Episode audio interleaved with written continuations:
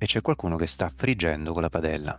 Quando si gira verso di voi, vedete che ha il teschio della morte che aveva ieri Battuta.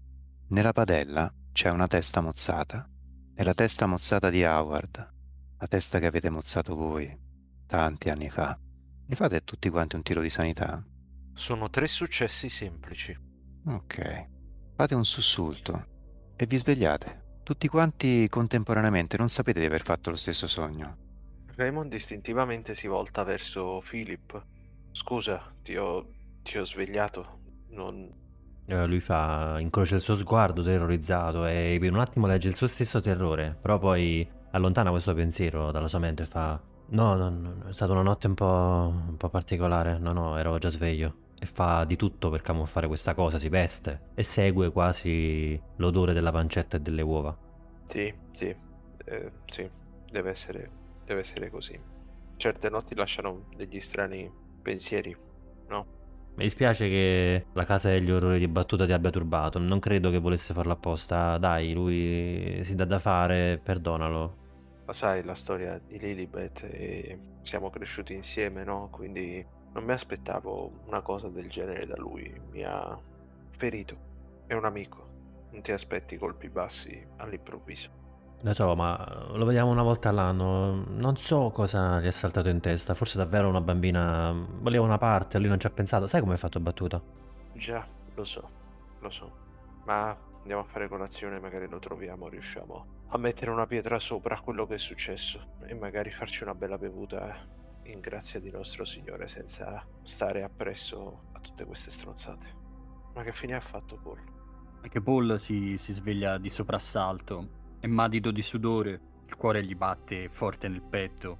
Ci mette un po' a calmarsi, deve ricorrere anche a qualche trucco, qualche esercizio di respirazione di quelli che ha imparato in India e piano piano riesce a tornare freddo, lucido. È stata la casa degli orrori che gli ha incasinato l'inconscio, ecco, gli ha messo in testa pensieri che preferiva non avere, ma che prepotenti si sono riaffacciati nella notte.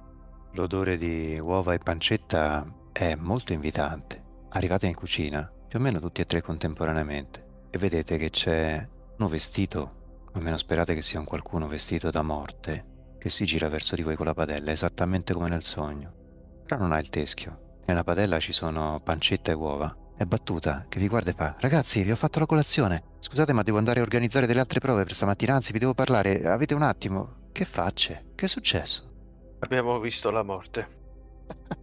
Anche questa me l'hai rubata. Sei diventato tu Battuta. E Raymond. Notate che gli sta tremando un po' la mano però. Che c'è Battuta? Bene. Tutto a posto, sì.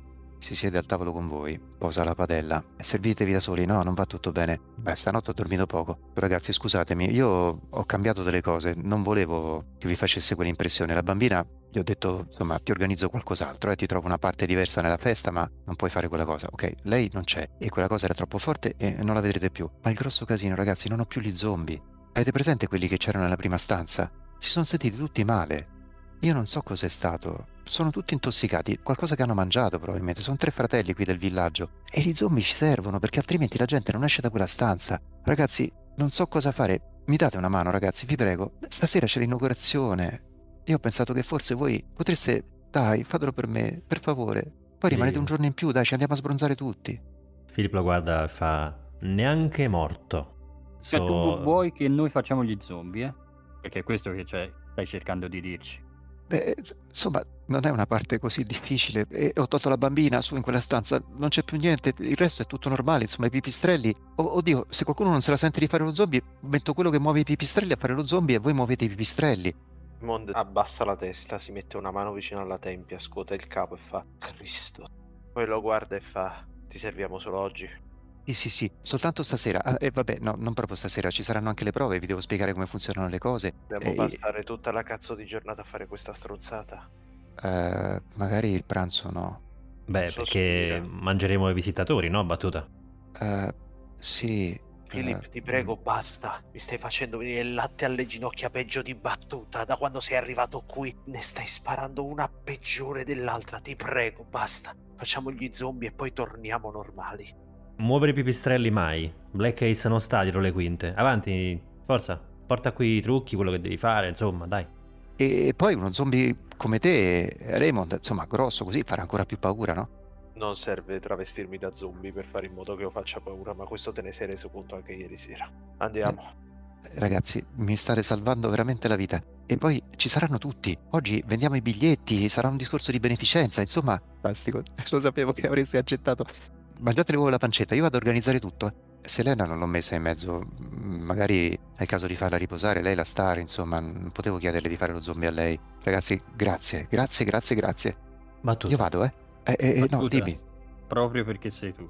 Eh, ve ne devo una.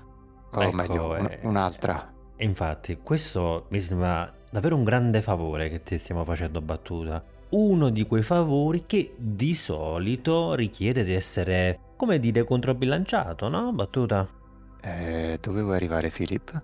Lo porta vicino, no? Come se ora fossimo una squadra di calcio che sta discutendo durante l'intervallo e fa: Battuta, non me la dai a bere. C'è qualcosa di ancora più terrificante in questo posto della tua... Sì, discreta, ottima... Casa degli orrori. So come chiamano questo, questo posto in tutta Inghilterra, e lo sai anche tu, no? Eh, sì, ma vabbè, l'area cinquantuno. Battuta, tu devi farmi vedere quella roba. Sì, allora, eh, domani lo dedichiamo effettivamente a vedere tutto quello che c'è, ma non c'è nulla nei magazzini, sono dei magazzini vuoti, hanno portato via tutte le cose interessanti, figurati. Quello che è interessante poi lo decidiamo noi, Battuta, va bene. Avrai i tuoi zombie. Facciamoli cacare sotto con gli stronzi. Mi vuoi far vestire da zombie? E come di solito ti alzi la mattina, no, Paul? Beh, sì, diciamo di sì, vai. E poi se lo faccio io lo puoi fare anche tu. Sì, ma tu sei più grosso, hai ragione. Siamo fichissimi, è proprio per abbracciare Paul e Raymond, che immagino sia come un palo. Sì, sì, saremo i più fighi, chiaro. Cambio scena, siete già zombie, stasera c'è la fila fuori dalla casa degli orrori, tutti quanti si stanno preparando ad entrare finalmente per uh, vedere che cosa ha combinato quest'anno il vostro carissimo amico Battuta. Si è formato un grande hype, cioè grande attesa, perché pare che quest'anno ci sarà qualcosa di nuovo, non i soliti trucchi o altro, pare che siano veramente terrorizzati. Rebecca ha sparso la voce, a parte che sembra un po' innamorata nella base Rebecca, ma questo è un altro discorso, voi non l'avete visto, non l'avete saputo questo. E ieri sera Philip ha fatto breccia nel suo cuore, è una brava ragazza, sì, molto dolce. Però la base non vede l'ora di arrivare, di sapere che cosa è successo. Rebecca era terrorizzata, ha detto effettivamente mai visto qualcosa di simile e non vi voglio anticipare, ma poi qualche voce è corsa, pare che ci sia addirittura Freddy Krueger all'interno. Voi questo già lo sapete. E già siete vestiti da zombie, ci è voluta una sessione di trucco piuttosto pesante, soprattutto per Raymond, che ogni volta che gli mettevano le mani addosso per mettere il trucco, e non era il trucco da mimetica, quello verde e marrone che si mette di solito in faccia da solo ogni volta che fa operazioni nella giungla, pelarlo poi, insomma... È stata un'operazione, gli hanno dovuto mettere una calottina, ci è voluto parecchio e lui tenerlo fermo per due ore per truccarlo è un'impresa. Paul è molto più riflessivo, lui medita, per cui una volta che l'hai truccato. Insomma, siete tutti quanti in questa stanza e vi state preparando all'arrivo dei primi visitatori. Siete vestiti da zombie, pronti nell'ombra a fare la vostra apparizione e i primi visitatori cominciano ad arrivare. Vi aveva spiegato Battuta che arriveranno a gruppi tre quattro, fanno una stanza, poi tre quattro e così via, in maniera da non avere troppa gente e riuscire ad avere un flusso. Gli ha anche spiegato perché non si riusciva a trovare la porta, perché la stanza ruota su se stessa, ha un giro di centottanta gradi, per cui c'è un motore sotto che permette a questa piattaforma rotonda di ruotare in modo che da dove siete entrati poi diventa anche l'uscita. È un bel trucco, hanno usato uno degli ingegneri della base per farlo, ve l'ha spiegato perché altrimenti anche voi non sapete dove uscire, perché in realtà siete usciti dall'entrata ma dalla parte opposta, questo era un po' il trucco. Siete appostati e vedete che effettivamente la bambina è stata rimossa, c'è soltanto il clown. E le prime a entrare, guarda caso, sono le bigliettaie che l'hanno ricevuto come premio e lo fanno in qualche modo come antipasto per uh, le persone che poi arriveranno. Per cui un pochino prima è il primo giro, proprio quello delle sette, poi alle otto apre effettivamente. Però voi serve anche d'allenamento, insomma, per vedere un po' come ve la cavate come zombie. Ditemi voi come vi sentite in questo momento. Raymond si sente un completo cretino. Voi lo vedete che si guarda le mani, rivestite di blu, guarda voi e fa: ma noi siamo dei militari, siamo dei soldati, ma che cazzo stiamo...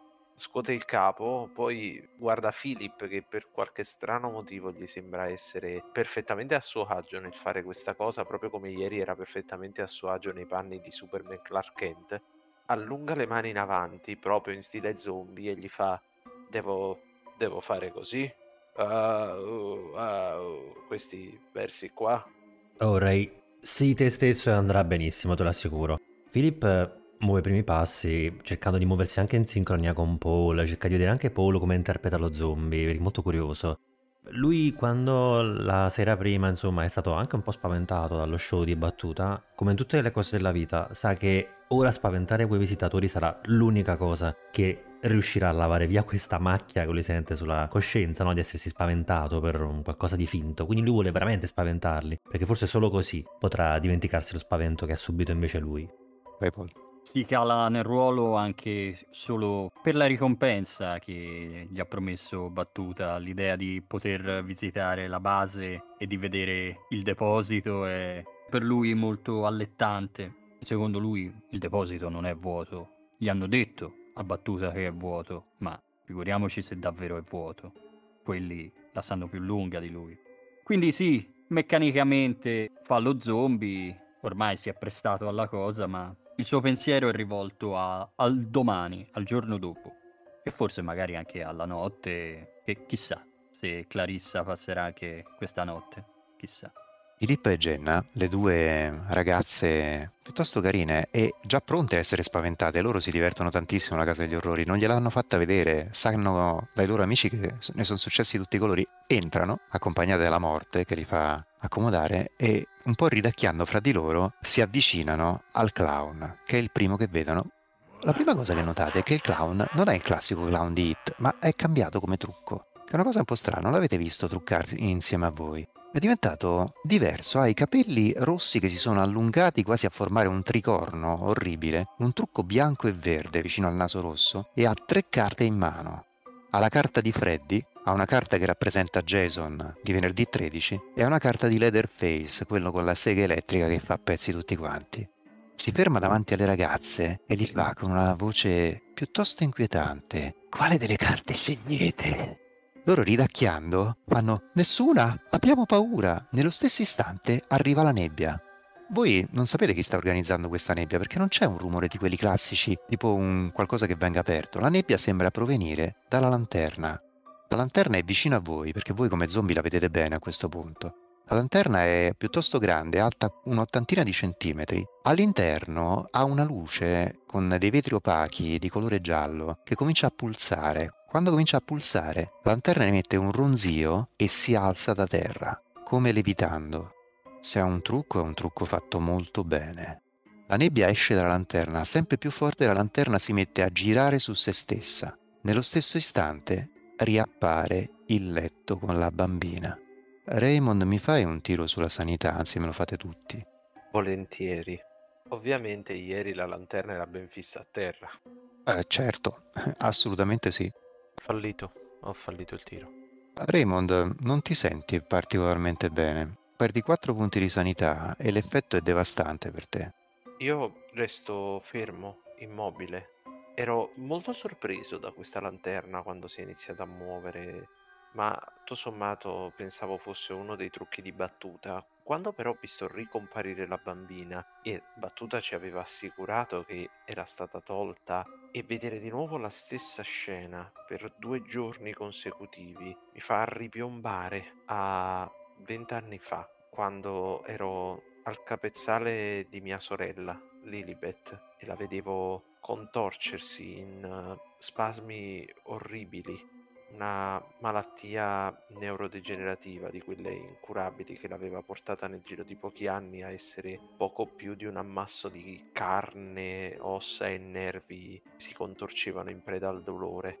Rivedere di nuovo quella bambina così simile a Lilibet ha un effetto deflagrante.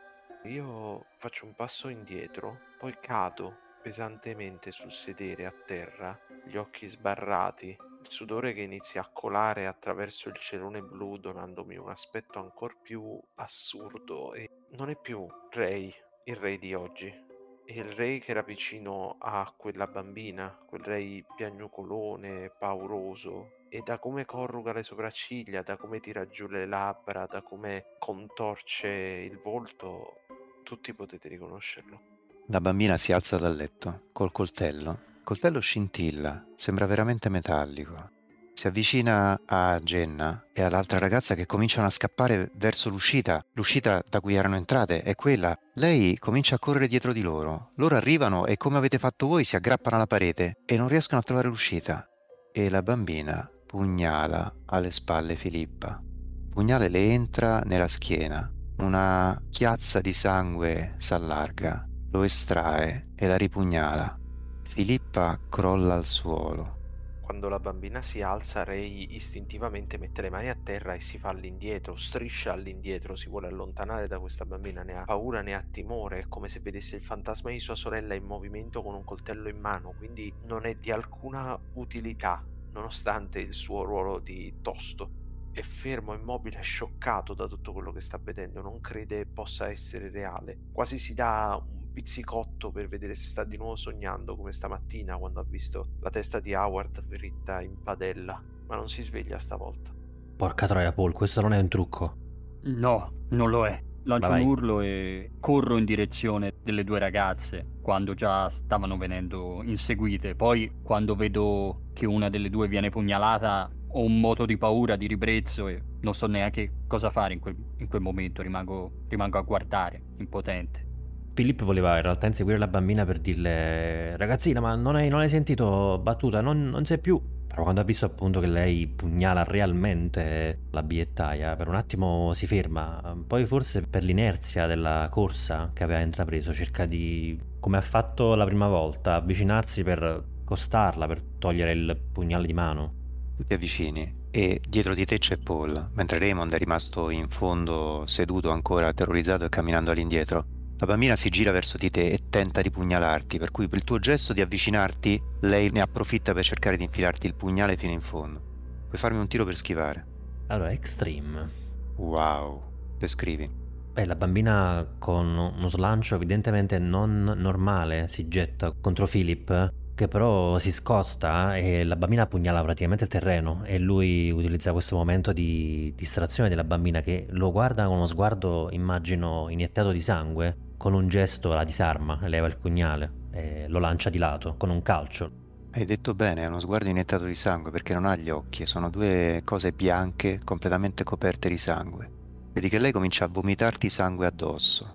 Jenna sta scappando terrorizzata per tutta la stanza e voi vedete altri zombie che cominciano a sorgere da vicino a questa lanterna e continuano a girare nella nebbia. Sono zombie questa volta di colore verdi, totalmente storti, ripugnanti, c'è un odore di morte impressionante che c'è nella stanza, ce ne sono parecchi, cominciano ad essere cinque, poi sei, poi sette, poi otto e vedete che Raymond è pericolosamente vicino a loro perché è rimasto lì in zona. Oh, l'uscita è dall'altro lato, io, io recupero Ray. Sì, sì, vado in quella direzione, cerco anche di attirare l'attenzione delle ragazze, cioè dell'unica che è ancora probabilmente viva, cosciente. Le corro incontro e la prendo per un braccio anche in malo modo e corro verso l'uscita. Fammi un tiro per destrezza, non perché non ci riesci, soltanto per vedere quanto rapidamente lo fai rispetto a quando si muovono gli zombie. Vedi che in realtà tu sei abbastanza rapido, la prendi ma lei comincia a urlare come se l'avesse acchiappata uno degli zombie, sta urlando urlando e si divincola, per cui la trascini con fatica e vedi che gli zombie stanno cominciando a chiudere l'uscita nel frattempo. Raymond, dimmi tu se ti sei ripreso o meno dallo shock, di fondo sei un militare. Raymond, quando ha visto che intorno a sé iniziavano a muoversi delle cose diverse, si è un attimo ricompattato perché il suo istinto, il suo addestramento hanno avuto di nuovo la meglio. Per cui lui ha gettato rapidamente uno sguardo intorno alla situazione che vede decisamente critica, proprio come quella volta in Africa. La prima cosa che pensa, per quanto paradossale possa sembrare, è che un elemento fortemente diverso rispetto alla giornata di ieri è rappresentato proprio da quella lampada che si muove, gira, sembra quasi animata di vita propria. Per cui, mentre magari Philip prova a incitarlo, prova a chiamarlo per farlo riprendere, lui è già in piedi e si sta lanciando in direzione di questa lanterna per afferrarla al volo, anche spaccarla nel caso. Devi fare un salto, perché a questo punto è levitata a circa due metri e mezzo d'altezza e sta girando vorticosamente su se stessa così velocemente che è diventata una specie di macchia di luce indistinta da cui esce nebbia. Non sai nemmeno cosa afferrerai se la afferri. È un tiro, se c'è un buon jump, sì, altrimenti un tiro di destrezza, come preferisci tu. Fallimento critico. Vedi che per un attimo c'è un flash di luce e soltanto tu hai la visione di una specie di enorme testa deforme coperta di occhi che ti sta osservando. Mi fai un tiro di sanità. Intanto, Philip, hai tentato di acchiappare Raymond, però vedi che lui ti è schizzato dalle mani e è saltato, per cui non, non sei andato verso l'uscita e, e ti sei fermato un attimo. L'unico che è andato verso l'uscita e c'è praticamente arrivato è Paul. Cosa fai, Philip? Ma quindi il Raymond è per terra? Raymond è saltato, ha toccato qualcosa e poi quasi avesse toccato il diavolo è saltato all'indietro ed è caduto per terra in mezzo agli zombie che stanno continuando a spuntare. Eh no, cacchio, no, lascerebbe mai lì, quindi prova a sgomitare fra questi zombie. Chiaramente ancora non avendo la consapevolezza di è uno scherzo, no, che sta succedendo? Per lui ora l'importante è salvare Ray, quindi lo chiama a gran voce però facendo leva sulla cosa che sa che tocca l'orgoglio di Ray, cioè fa maggiore, forza, via da lì! E va verso di lui tendendogli una mano, facendo per levarlo da quella situazione terribile. Tu riesci in qualche modo, sgomitando in mezzo agli zombie, vedi che questi sono attirati da Ray, perché lui sta vicino alla lampada e cominciano a toccarlo con le mani, a cercare di morderlo. Non si stanno interessando a te, stanno andando su di lui, per cui gli arrivi vicino, quasi fossi uno zombie pure tu, insieme agli altri. Raymond, quando ha quella visione, per un attimo è come se tutti quegli occhi avessero lo stesso colore degli occhi di Howard nel momento in cui loro hanno premuto il grilletto tanti anni fa, ed è questo che forse lo lascia per qualche istante in più a terra. Poi la voce di Philip e il tono militare lo riportano a se stesso, mentre sente le mani che gli passano addosso, sente anche quasi l'alito marcio di questi cadaveri semoventi, e cercando di afferrare la mano di Philip cercherebbe semplicemente di scrollarseli di dosso in un gesto di pura prepotenza fisica e di vincolarsi in questo modo. Hai perso due punti di sanità comunque, nonostante tu sia rientrato nel tiro prima, perché quello che hai visto, pure se sei un militare, per il momento lo togli dalla memoria, è qualcosa di veramente folle, se è vero. Questi zombie ti afferrano, vedi che fai fatica ma sei grosso, per cui puoi farmi una prova di forza per riuscire a andare via, e c'è anche l'aiuto di Philip che ti tira, per cui fai un tiro di forza con vantaggio. Fantastico, descrivete, è un estremo.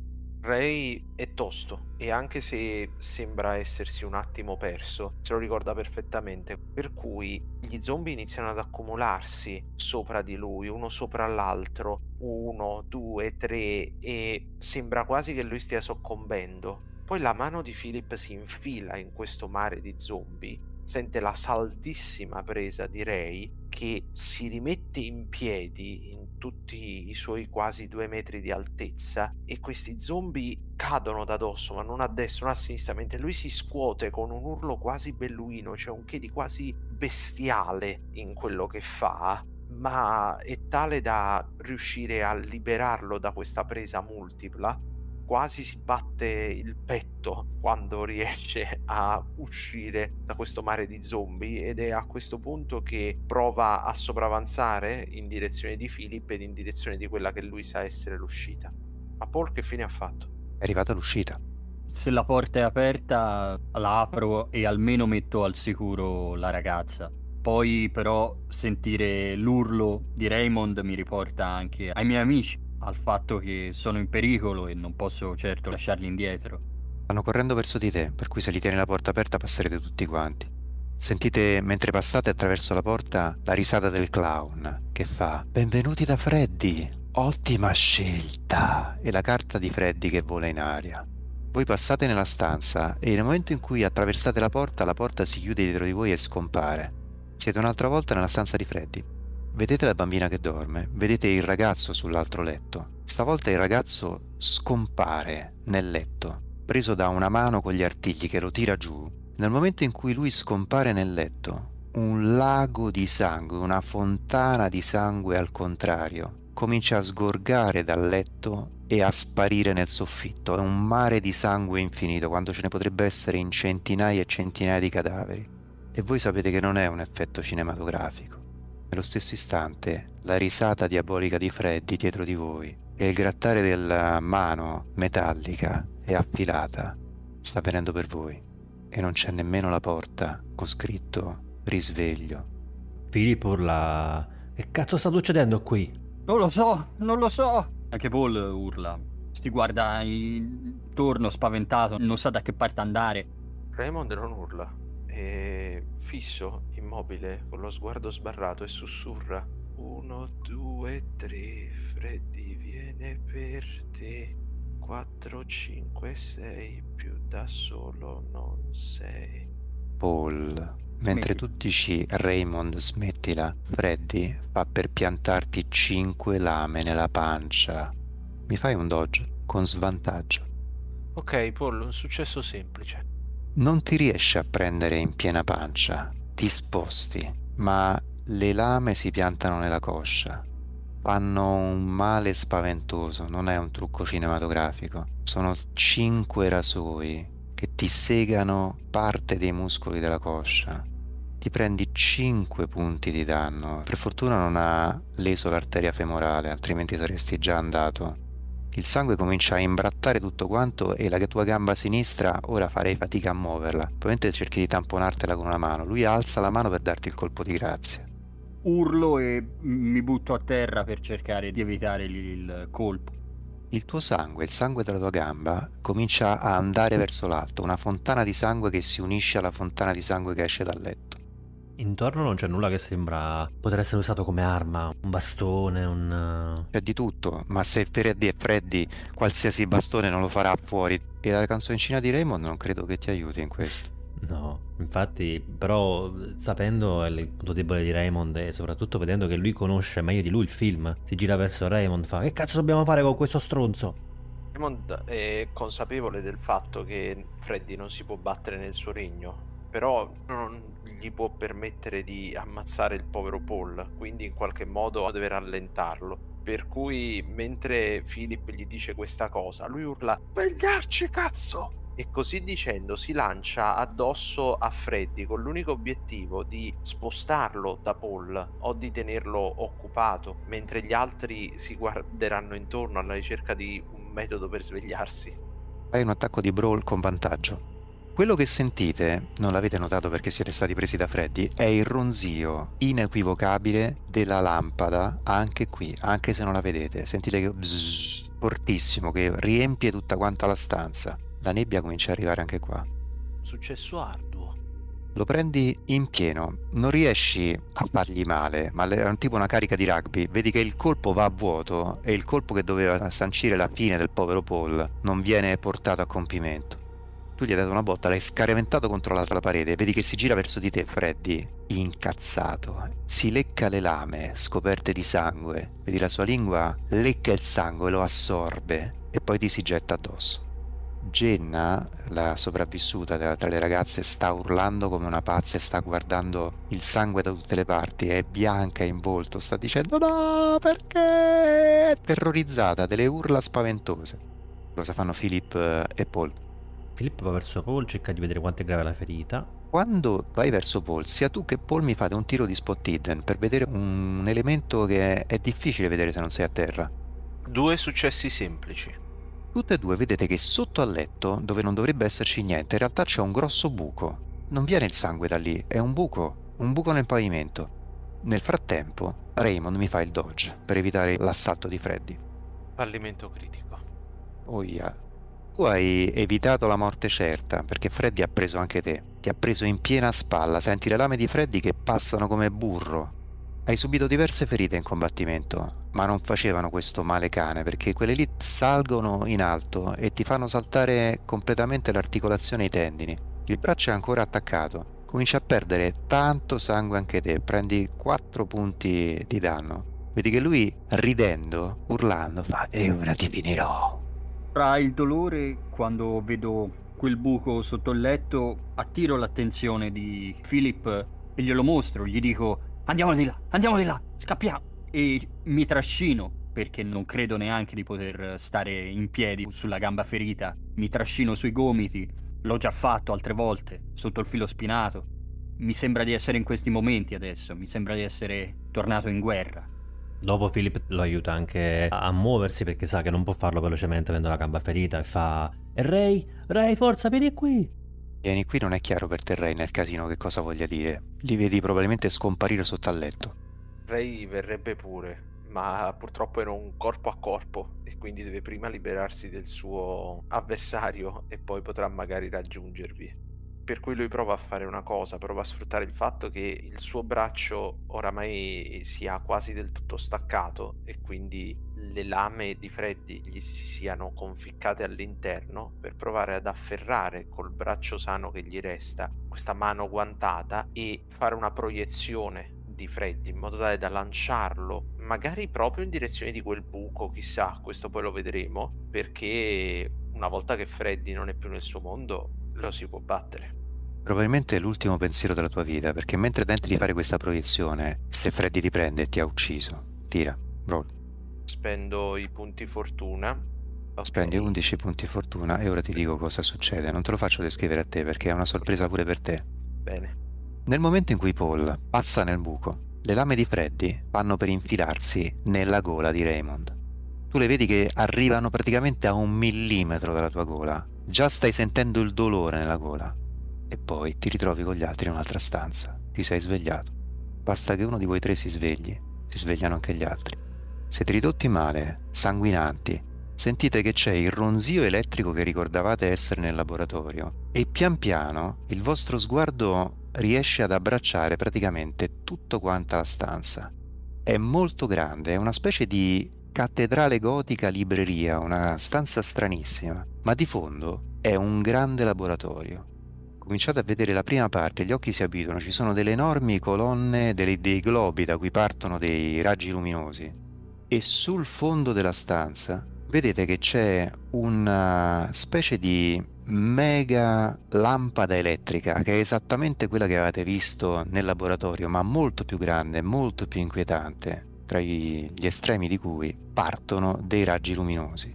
Vicino alla lampada c'è uno strano macchinario pieno di leve, di indicatori, collegato a questa parte elettrica con dei cavi, e c'è un uomo, un uomo calvo con degli occhialoni scuri che poi si fa avanti nella luce. Vedete che gli occhiali sono degli occhiali a fondo di bottiglia. È un uomo totalmente calvo con dei baffetti. Dall'altra parte della stanza, la stanza è enorme, è, ho detto, probabilmente una ex chiesa gotica, vedete le, le grosse finestre in fondo alla navata.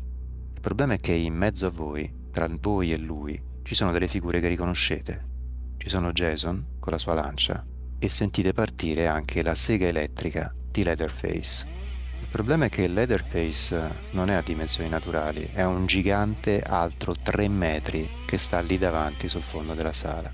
Se è un film degli anni ottanta horror, hanno fatto le cose veramente in grande qui a Hollywood. Il problema è che Raymond non ha quasi più un braccio e sta continuando a perdere sangue, e Paul ha una gamba quasi fuori uso.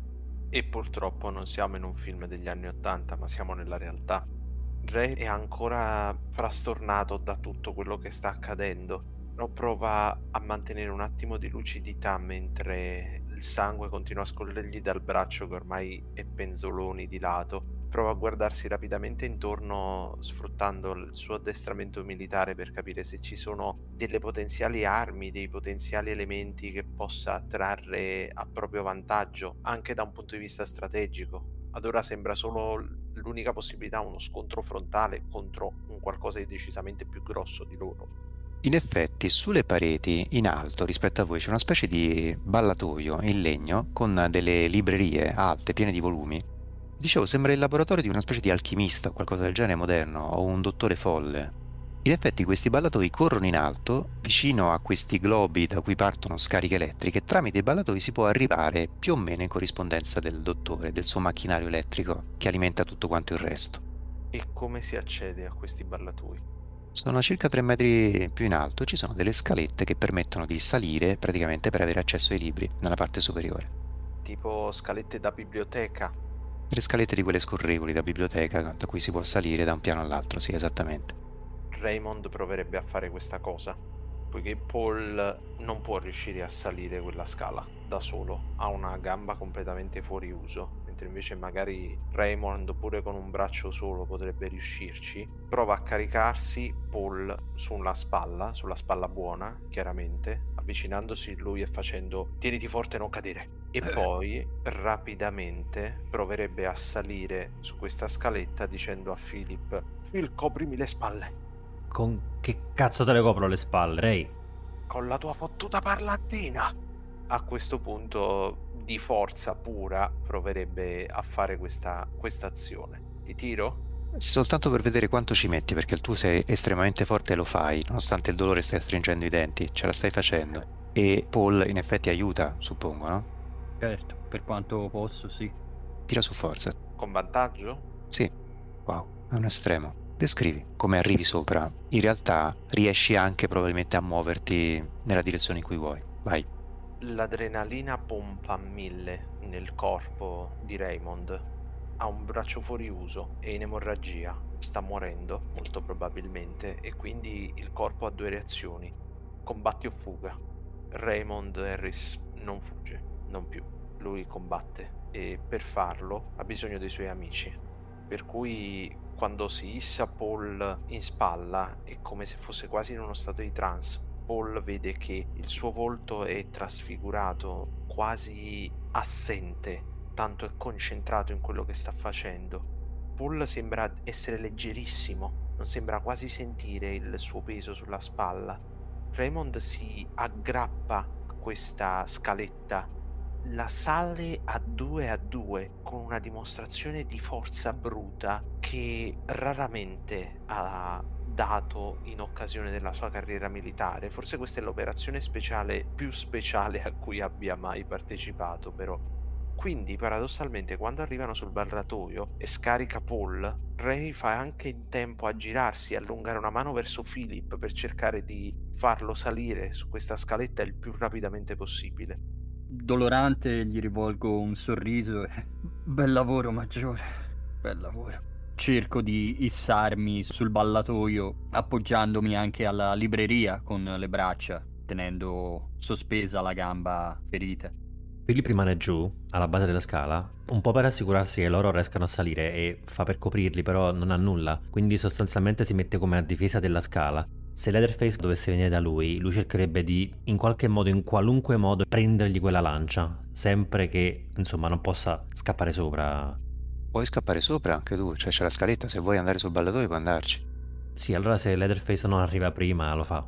Jason, che è quello con la lancia, si avvicina verso di te e sta correndo effettivamente per caricarti. Tu se vuoi puoi tentare, sei piuttosto veloce. Il discorso è che se non sei abbastanza rapido ti becchi la lancia nella schiena e non sarà una cosa piacevole. Lui gode molto quando ammazza la gente così. Di solito la colpisce con la lancia e dopodiché la finisce col machete. Meglio non rischiare, allora Philip salirebbe sulla scala fuggendo da questa visione terribile, già quasi assaporando il dolore. Tira su destrezza, sei motivato perché puoi tirare con vantaggio. Un estremo anche per Philip. Siete arrivati quasi contemporaneamente tutti e tre, vi è corso sopra in qualche modo, vero Philip? Sì, è volato diciamo. Il tipo con la lancia a quel punto corre lateralmente a voi, sotto di voi, per cercare di anticiparvi in quella direzione. Il problema è che il gigante è alto quanto la balaustra. Cioè praticamente vedete questa motosega, lui si mette lì e nel momento in cui arriverete lì questa motosega gigante vi trancerà a metà, almeno quella è l'intenzione. Nel frattempo, visto che non basta, il professore o quel dottore, quello strano scienziato, ha preso una vecchia Luger P zero otto di quelle tipiche dell'esercito nazista e vi sta sparando addosso. Per il momento siete lontani, per cui vedete i colpi che colpiscono il soffitto. Quando sarete vicini probabilmente riuscirà anche a colpirvi. Ma la cosa incredibile è che mentre state correndo sulla balaustra per andare in quella direzione e non so a fare cosa, vedete cosa si vede attraverso il finestrone. Attraverso il finestrone non c'è la base di Lossiemouth, non c'è la campagna inglese. C'è un'immagine, diciamo, sconvolgente, ma non perché orrorifica. C'è una successione di carri armati tedeschi, di Panzer, che si stanno muovendo nella campagna. È tutto troppo assurdo per essere vero. È un incubo. Troppo assurdo. Un incubo. Guarda Paul, te l'ho detto che c'entravano i nazisti. Loro c'entrano sempre. Infatti è un nazista quello che ci sta sparando. Sì, e la Luger P zero otto, voi non la vedete là così, sembra un modello nuovo, appena uscito dalla fabbrica, ben oliata, non è un residuato bellico, non è qualcosa di quaranta anni fa, insomma. Voi state correndo sulla balaustra e Leatherface Io... a quel punto tenta di tagliarvi a metà. Una cosa che non ho capito, qual è la vostra intenzione, qual è il vostro piano? Perché correre in verso una sega che vi taglierà a metà non mi sembra una grande astuzia. No, l'idea è quella di arrivare al macchinario e in qualche modo fermarlo, in qualche modo distruggerlo. Ray in realtà, quando ha allungato la mano e ha visto che Philip non ne ha avuto bisogno perché praticamente gli è volato appunto a fianco, sgusciato a fianco, vorrebbe provare ad afferrare questa scala, che non dovrebbe essere eccessivamente pesante ma comunque sufficiente a essere brandita come una rudimentale arma, e a sollevarla per usarla come arma di difesa se qualcuno ci si lancia contro. Intanto Philip e Paul cosa fate? Paul no. Puoi camminare, nel senso ti sei tamponato in qualche modo la gamba, zoppicando in maniera estrema e trascinandola riesci a muoverti, eh, non devi strisciare per forza. Beh, Beh sì, l'intenzione credo anche comune dei miei compagni fosse quella di bloccare quel macchinario. Ho capito in qualche modo che è collegato a tutto, a tutto questo, o credo di averlo capito. Certo non so se riesco a correre in quella direzione ed evitare la lama di, di Leatherface. Voi siete arrivati quasi in corrispondenza di Leatherface. Lui alza la sega elettrica e fa per tranciare a metà non soltanto voi ma tutta la passerella di legno su cui state correndo. Vedete che dietro al professore in effetti c'è una grossa leva che sembrerebbe essere quella che effettivamente dà energia dalla parte del generatore, eh, che sono queste due enormi sfere fra cui si scatenano scariche elettriche, a quello strano macchinario che è la scala di Giacobbe in cui ci sono queste lame di energia che salgono verso l'alto. Vi sembra di notare che quando queste lame di energia salgono verso l'alto come vibrazioni, i movimenti di Leatherface sono in corrispondenza di queste lame di energia, come se fossero sincronizzate con lui, o viceversa. Siete arrivati lì e la lama cala verso di voi. Mi la butto pre... dalla passerella per okay. evitarla. So che la caduta mi farà molto male, ma mi butto dalla passerella. Invece Philip cercherebbe di rotolare o comunque sgusciare dall'altra parte del colpo, come per guadagnare ulteriormente terreno verso questo scienziato pazzo nazista. Raymond vorrebbe utilizzare la scala che ha preso per offrire un vantaggio ai suoi due compagni, cioè vorrebbe fare in modo di frapporre, ovviamente sa che non riuscirà a fermare questa enorme motosega che gli si sta per piombare addosso, però magari cercando di colpirla al contrario riuscirà almeno a dare tempo a Philip e a Paul, che è più ferito, di allontanarsi. Lui resterebbe un po' più indietro, magari rischierebbe anche di crollare insieme a tutto, però deve dare un vantaggio ai suoi amici, deve provare a salvarli in qualche modo. Tu stai alzando la scala verso la motosega che sta calando dall'alto. Intanto Paul si è buttato di sotto cercando di evitare il colpo e Filippo invece è saltato oltre cercando di andare oltre quella che secondo lui è la traiettoria del colpo. Perché puoi farmi, Filippo, o un jump o un tiro su destrezza, mentre invece Paul mi fa, visto che stai scivolando e queste cose le sai fare, proteggendo la gamba di sotto, non è un gran volo, sono due metri e mezzo, tre metri al massimo, mm-hmm. un tiro di destrezza con vantaggio. Per te Raymond aspettiamo un attimo, vediamo cosa combinano loro. Dunque abbiamo un fallimento per Philip e un successo arduo per Paul. Ok, eh, io sicuramente per, per Philip utilizzerei la fortuna, quindi dodici punti. La motosega si sta frantumando la scala, gradino dopo gradino i gradini metallici della scala di ottone cominciano a saltare con il rumore della motosega che li trancia uno dopo l'altro e Raymond con tutta la sua forza, un braccio solo, la sta reggendo, tenendo presente che in fondo alla scala c'è lui, per cui fra un po' l'ultimo gradino della scala sarà la sua testa. Con un rumore sordo, quasi anche con un po' di rinculo, però è il momento in cui Leatherface stava per effettivamente intuire la direzione dove Philip stava scappando e tranciare la scala, vediamo che la sega elettrica si, si inceppa.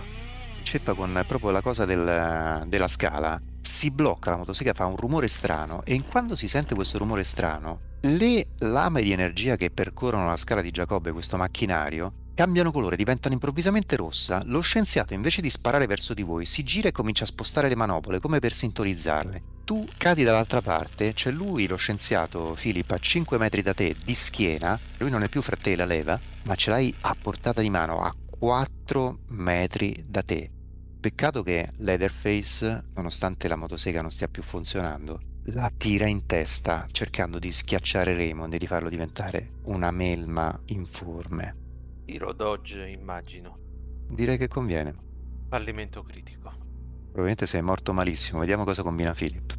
Paul, magari mentre Philip vola, magari puoi darci una mano tu in qualche modo, no?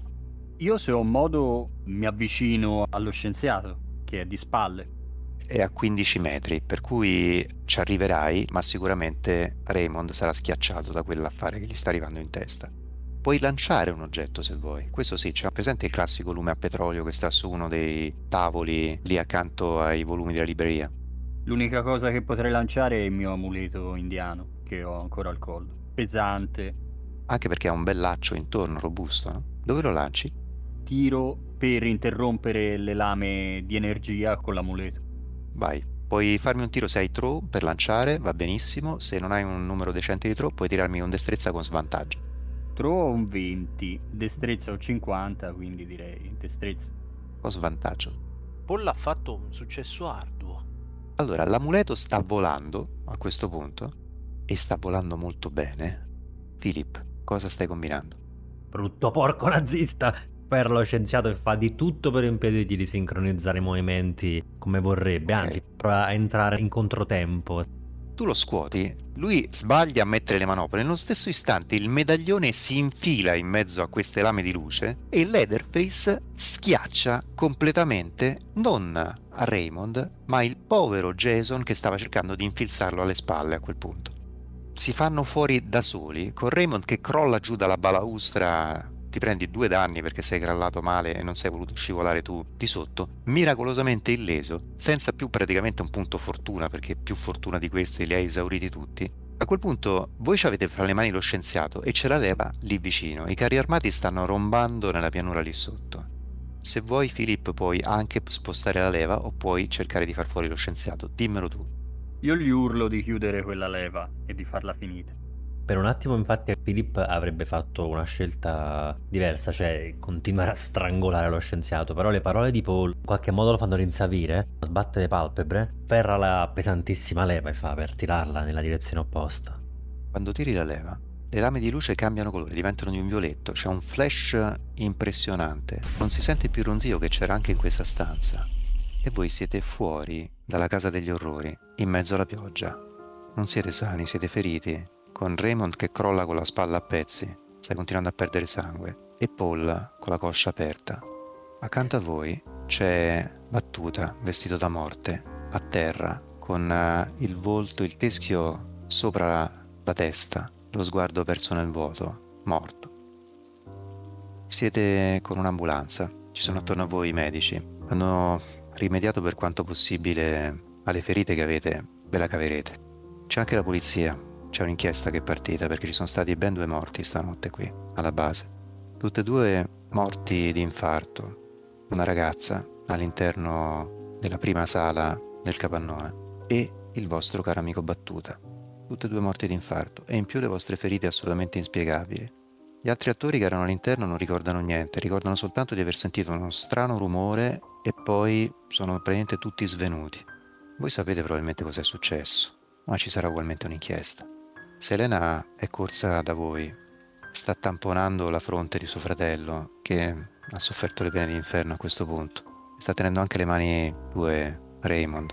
Philip, tu sei abbastanza sotto shock, ma sei quello messo meglio degli altri.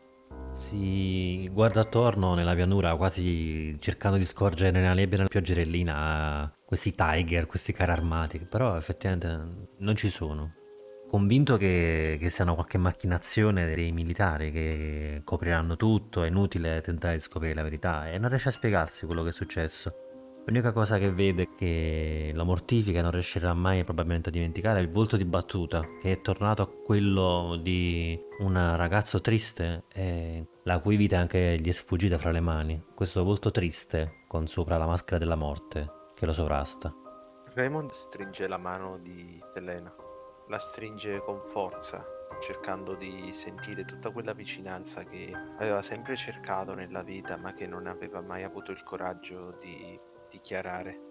Mentre Philip guarda la pianura alla ricerca di qualcosa che non c'è, Lui invece ha gli occhi sbarrati verso il soffitto e fa: Dio, ti prego, fa che quella lanterna sia andata distrutta.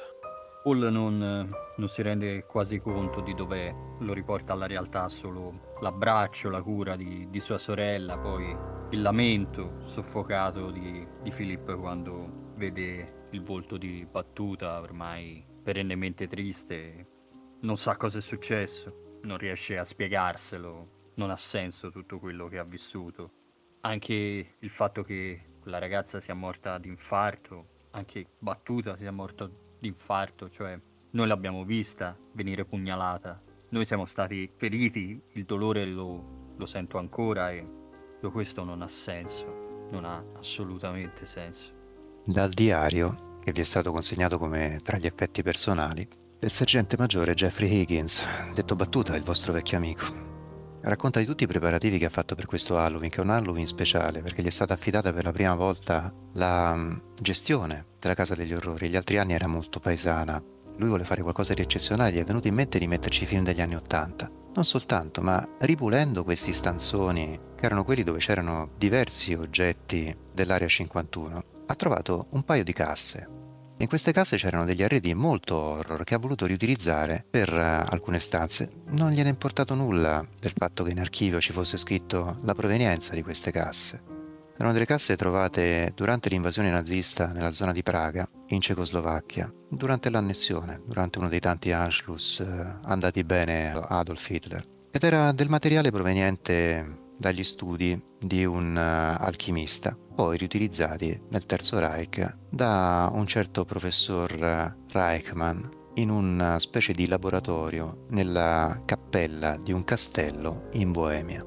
Erano una lampada, una lampada alta circa ottanta centimetri, ornata con una serie di motivi particolari che ricordavano delle ossa umane, probabilmente erano veramente ossa umane, e una scala di Giacobbe, un meccanismo elettrico particolare costruito dal professore stesso per potenziare, secondo quello che c'è scritto in archivio ma che voi non leggerete e che non aveva letto nemmeno il buon Battuta, per potenziare gli effetti della lampada, la lampada di un alchimista e la scala di Giacobbe di un inventore pazzo e l'entusiasmo di Battuta, che ora è il triste per sempre.